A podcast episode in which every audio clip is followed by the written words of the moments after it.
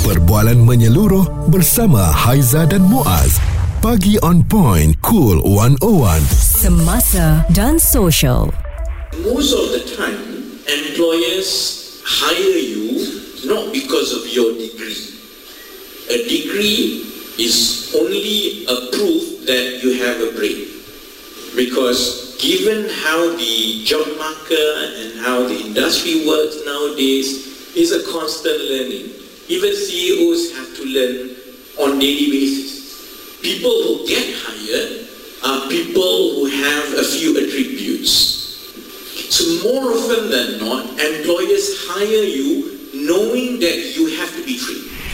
Itu adalah ucapan ketika Forum Pekerjaan Awam Antarabangsa IPEF 2023 pada 12 Oktober yang lalu oleh Menteri Ekonomi Rafizi Ramli. Um, mau terima ataupun tidak itulah keadaan situasi sekarang ini bahawa pasaran pekerjaan telah berubah dengan ketara kerana majikan hari ini lebih menghargai kualiti seperti berdikari, ya inisiatif dan juga personaliti yang menyeluruh dalam diri calon. Ijazah bukan penentu dapat kerja. Beliau menjelaskan pekerjaan kini tidak bergantung pada akademik. Cumanya uh, kita risau kenyataan ini akan dimanipulate uh, bagi tahu yang oh dah tak perlulah nak belajar tinggi-tinggi, sijil dah tak perlu, ikut skill kita, ikut pengalaman, ikut apa yang kita tahu, mungkin kita hebat daripada se apa sekian-sekian perkara kan. Kita dah boleh dapat kerja tanpa melihat kepada kebergantungan akademik. Kita hmm. faham uh, kadang-kadang ada orang dia lemah daripada segi akademik kan Muaz, tapi dia dapat kerja yang bagus sebab dia ada apa ya keinginan uh, skill yang hebat uh, dan juga ya pengalaman-pengalaman yang pernah lalui sebelum ini Betul dan uh, dari segi akademik pula ya apabila kita ambil degree seperti uh, yang dikatakan oleh Menteri Ekonomi Rafizi apabila kita ambil degree ini untuk menyatakan bahawa kita ni ada pemikiran mm-hmm. lebih kurang macam itulah mm-hmm. bahawa kita ni boleh memikir sedikit di luar kotak sebab kita mungkin ada kelebihan pandai dari segi pembelajaran tersebut yep. tapi uh, memang dalam industri sekarang apabila anda grad ya dengan kos yang anda ambil contohnya kita ambil uh, saya ambil meskom lah ya uh, dalam bidang broadcasting PR ataupun journalism tak semestinya saya berada dalam industri ni saja mm-hmm. uh, ramai je sahabat-sahabat saya apabila PR ni ada je kerja di bahagian uh, minyak oil and gas yeah. uh, jadi benda-benda macam ni memang um, kita belajar tetapi mungkin kita ada kelebihan yang lain dan kita tahu kita boleh buat kita boleh apply kepada pekerjaan di luar bidang pembelajaran kita mm-hmm. Dan macam Aizah sendiri pun Saya sampai SPM je Muaz hmm. Saya tak ada apa-apa sijil Saya tak ada ambil extra Apalah eh Memang tak ada Tak masuk college Tak masuk universiti Macam semua orang Tapi oleh kerana Minat saya Yang lebih mendalam Dalam nyanyian uh, Dan juga Dalam pengacaraan Saya cuba mencari Benda-benda lain hmm. Supaya uh, Kita dapat asas skill Maksudnya Apabila ada orang Yang lebih hebat daripada kita Kita menonton Bagaimana cara orang tu Buat persembahan Bagaimana cara orang tu bercakap saya masih lagi belajar. Bukan kata kita tak ada sijil kita tak ada apa. Ha, kita setakat itu je. Tidak. Kita kena bergeraklah cepat dengan secepat-cepatnya. Yeah. dan satu lagi kita risau juga bila kata tidak bergantung kepada sijil ni. What if tiba-tiba company nak sijil? Ah wujud pula uh, sijil palsu. Ha, ha. jadi itulah masalahnya dan uh, situasi pun dah berubah kan. Jadi adakah anda bersetuju? Ya majikan ambil kerja sekarang bukan kerana kelayakan akademik.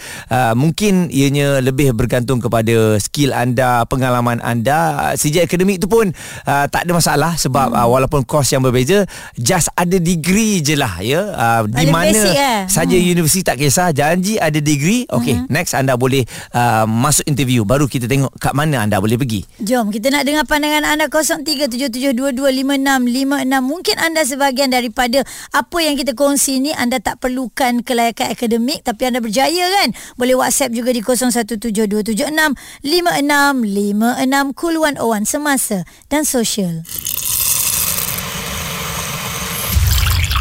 Responsif menyeluruh tentang isu semasa dan sosial.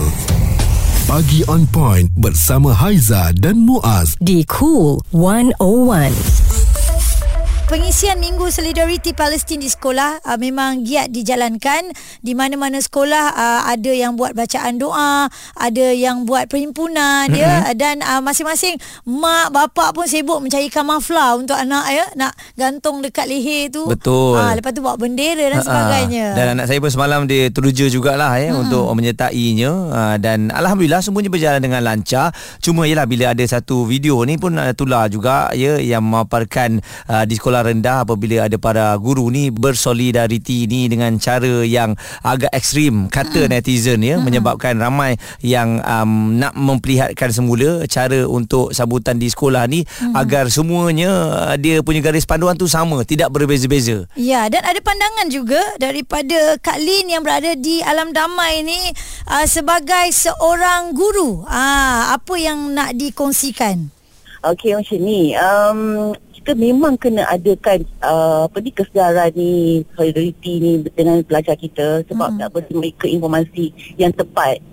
Uh, kita tahu kan banyak sumber-sumber media yang tak ditapis dan sebagainya tu. Jadi cikgu-cikgu kat sekolah ni memang perlu educate anak-anak murid kita ni supaya mereka ada informasi yang tepat, yang telus dan sahih Mhm. kan. Mhm. So nanti tak ada macam jadi kes yang ada nak ber- berpendirian neutral tu dah tak tahu nak suku mana kan. Mm. Ya, ya. Ah, Jadi kita elakkan benda-benda macam itu jadi berlaku. Mm-mm. So memang perlu ada pendekatan ni uh, Tapi itulah mungkin sebab bersemangat tengah bersemangat kan tengah berkobar-kobar Jadi perasaan mereka yang terlibat tu pun kita faham hmm. Melihat video-video yang di-share selalu tu Memang nampak rasa macam Kalau boleh saya nak terbang ke sana sekarang lah bantu hmm. uh, Macam tu kan Betul. Jadi dengan uh, mungkin dengan semangat yang berkobar-kobar tu Mungkin terlebih sikit uh, mengekspresi lah Ya. Ah, tapi tapi ya, Kak, uh, Kak rasa sebab yalah dah ada garis panduan kita memang kena ikut uh, dan uh, kena pantau lah benda tu kan.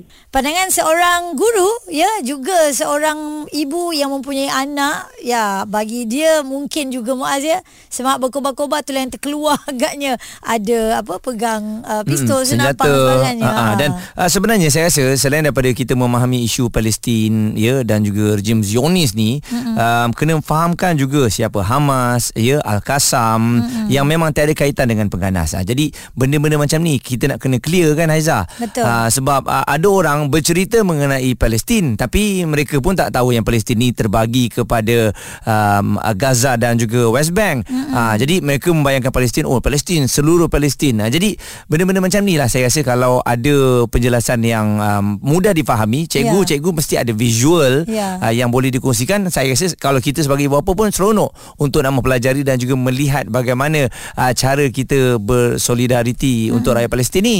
Asalkan mengikut garis panduan yang telah KPM tetapkan. Suara serta informasi semasa dan sosial bersama Haiza dan Muaz. Pagi on point. Cool 101. Kita bawakan mengenai pengisian Minggu Solidariti Palestin di sekolah ya. Benda ni sebenarnya tak ada masalah pun. Um, memang program-program yang dianjurkan di sekolah ni mm-hmm. apabila dah mendapat pelepasan daripada KPM semuanya yeah. berjalan dengan lancar dengan garis panduan yang telah pun uh, ditetapkan. Cuma baru-baru ini tular lah kan ada gambar yang telah pun dikongsikan mm. mengikut setengah orang mereka menyatakan bahawa uh, apa yang dilakukan oleh murid-murid ini agak ekstrim. Ya betul ya macam tak sesuai untuk diletakkan di sekolah untuk Aizah sendiri Aizah tak setuju okey? Kita ada Presiden Ikatan Guru-Guru Muslim Malaysia iGuru Cik Muhammad Azizi Hassan.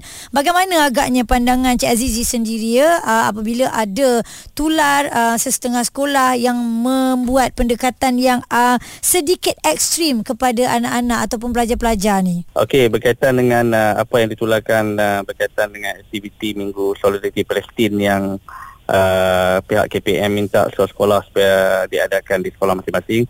Bagi saya yang pertama sekali kita perlu menyambut baik uh, saranan dan juga kesaan daripada KPM untuk kita menunjukkan uh, solidariti dan juga kebersamaan kita kepada uh, rakyat Palestin. Mm-hmm. khususnya mereka yang menghadapi uh, penjajahan dan penjarahan yang panjang uh, di Palestin berdepan dengan uh, rejim Zionis uh, Israel. Dan langkah ini bertepatan dengan hasrat Kementerian apa hasrat Kerajaan Malaysia yang kita lah, lihat dia tegas dalam isu uh, Palestin dan uh, yang Mahkamah Perdana Menteri sendiri menunjukkan komitmen yang tinggi terhadap isu Palestin. Jadi justru itu kita lihat uh, KPM sendiri uh, melancarkan Minggu Solidariti Palestin. Jadi ada pun uh, kes yang uh, ditimbulkan itu bagi saya adalah perkara yang kecil. Mm-mm. Uh, yang penting setiap sekolah apabila melaksanakan Minggu Solidariti Palestin ini mereka perlu uh, mematuhi garis panduan yang telah ditetapkan oleh KPM. Bagi saya tujuan utama kita buat uh, Minggu Solidariti Palestin ini yang ialah untuk kita menzahirkan uh, kita kata uh, simpati dan juga uh, keprihatinan dan kepedulian kita terhadap uh, saudara-saudara kita yang uh, ditindas di sana. Dan dalam dalam surat perkeli itu jelas uh, menyebut bahawa uh, program itu dilaksanakan dengan penuh keamanan uh, kedamaian tidak ada unsur-unsur yang provokatif agresif dan ekstrim jadi kalau kita ikut patuh kepada uh, apa SOP ataupun uh, ketetapan garis panduan itu bagi saya tidak timbul uh, masalah. Mm-hmm. Dan hari ini pun sebelum saya datang sekolah tadi saya baca dalam dalam uh, dalam paper saya lihat uh, majlis berjalan dengan lancar, tidak ada unsur provokatif dan uh, berjalan dengan baik. Bagi saya ini satu satu yang uh, kita harus uh, laksanakan mm. dan kita sambut dengan baik. Okey, jadi cikgu mungkin ada yang keliru ya untuk minggu solidariti kat sekolah ni. Um, berapa lama yang akan ya, diadakan? Adakah dalam masa tempoh tertentu ataupun sewaktu-waktu rehat?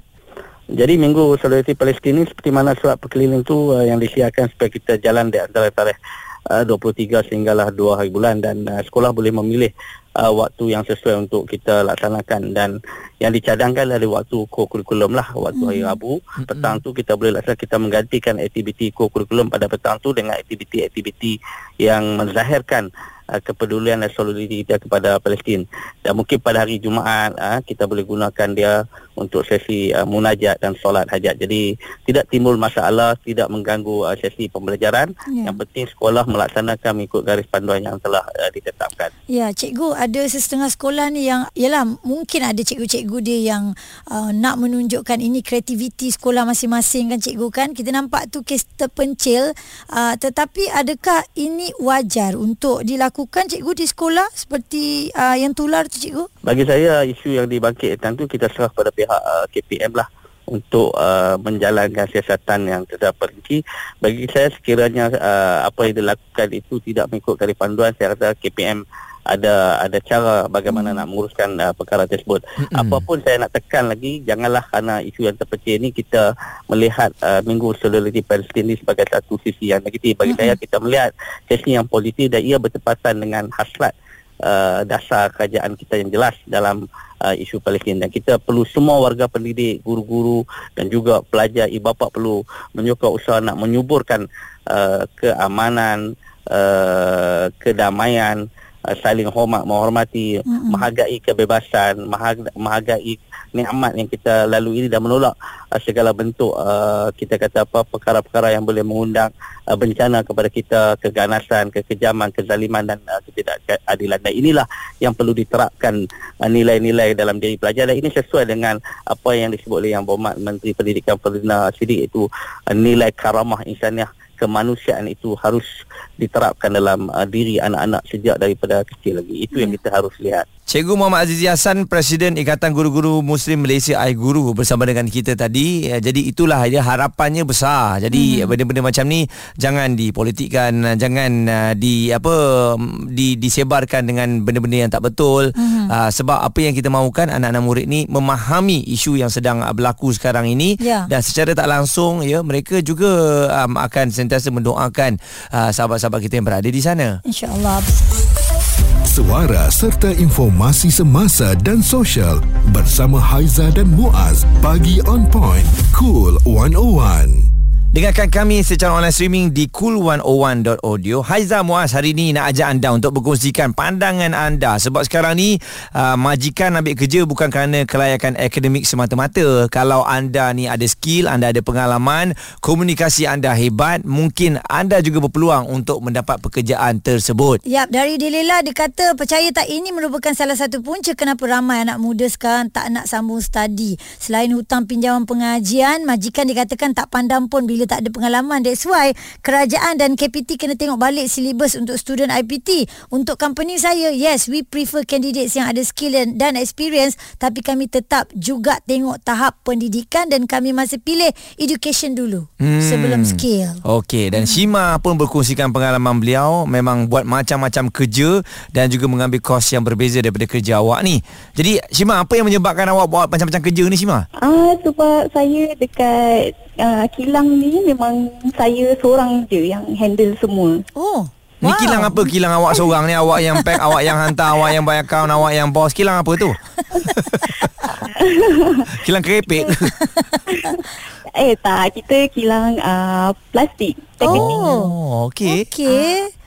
So awak melihat uh, Tentang isu ini kan Macam mana eh Majikan dah tak tengok lagi mm-hmm. Kita punya sijil Kita punya pendidikan Kelayakan akademik Uh, kebanyakan yang saya uh, pergi apply kerja memang diorang akan tengok kita punya experience. Hmm. Uh, kita punya experience ada kita berapa berapa lama kita servis dekat satu company tu. Macam saya sebelum ni saya uh, dua tahun dalam hmm. bidang account. Hmm. Uh, lepas tu setahun dalam bidang HR. Uh, okay. So bila saya masuk company ni, uh, diorang offer saya untuk uh, buat production planner. Oh. Lain tu. Ta- tapi awak ha, masuk dia. kerja ni memang dia tak tanya langsung siji belajar ke apa eh? Ah tak.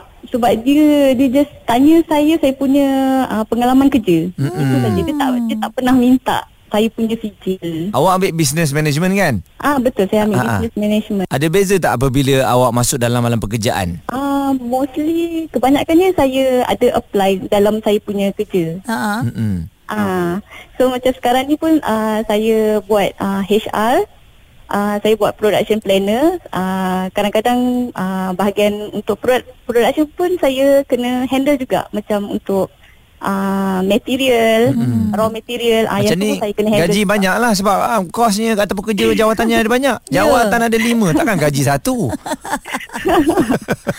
ha? So far Alhamdulillah ah, Okay Jadi maknanya Dia telah mengiyakanlah Perkara ini kan Betul Skill itu ah, betul. memang Sangat penting Dan mendahului Segala-galanya Zaman sekarang eh Mm-mm. Hmm. Tapi akademik pun kena ada juga Ataupun awak rasa tak payah ada akademik Kalau anda ada pengalaman dan pandai pun Boleh je bekerja uh, Pada saya Akademik dengan skill ni Kena balance hmm. uh, So at least uh, Macam saya Saya belajar business management sekarang saya kerja saya masih lagi boleh apply dalam yeah. apa yang saya buat. Jadi memang uh, itulah dia uh, permainan industri sekarang ni nak uh-uh. atau tak nak anda kena terima seadanya tapi bagi saya lah eh uh-uh. kalau ada peluang baik kita belajar je walaupun bukan masuk universiti yang hebat uh-huh. walaupun mungkin keputusan kita nanti bukan keputusan yang terbaik tapi at least seperti Rafizi Ramli kata uh-huh. at least kita ni ada brain lah ha, maksudnya nak menunjukkan ya kita ada pemikiran uh, apabila kita ni se- sekurang-kurangnya ada degree ataupun diploma yang tak ada yeah. bukan tak ada brain maksudnya yang uh-huh. tak ada tu mungkin pilihan anda um, pergi pergi ambil pengalaman dulu kan. Ya, ya. Berbeza kan. Macam kalau penyanyi tu kan saya suka bila orang sebut hmm. singing doctor. Ha, kan best. Ah, Belakang ha, dia doktor tapi dia pun pandai nyanyi. Ha-ha. Ada skill. Jadi kalau company dia buat apa-apa memang doktor tu lah kena nyanyi dulu. Ha, tu pun bahaya juga. Sebab gajinya satu. Lain. Tapi Ha-ha. nak menyanyi yang buat kerja banyak. Dah penyanyi lain tak ada kerja. Okey, tak apa. Yang penting uh, apa saja yang anda ambil tu apply dalam pekerjaan anda. Apply dalam skill anda. Balancekan skill dan juga akademik. Dengarkan Cool 101 Semasa dan Sosial. Suara serta informasi semasa dan sosial bersama Haiza dan Muaz. Pagi on point. Cool 101.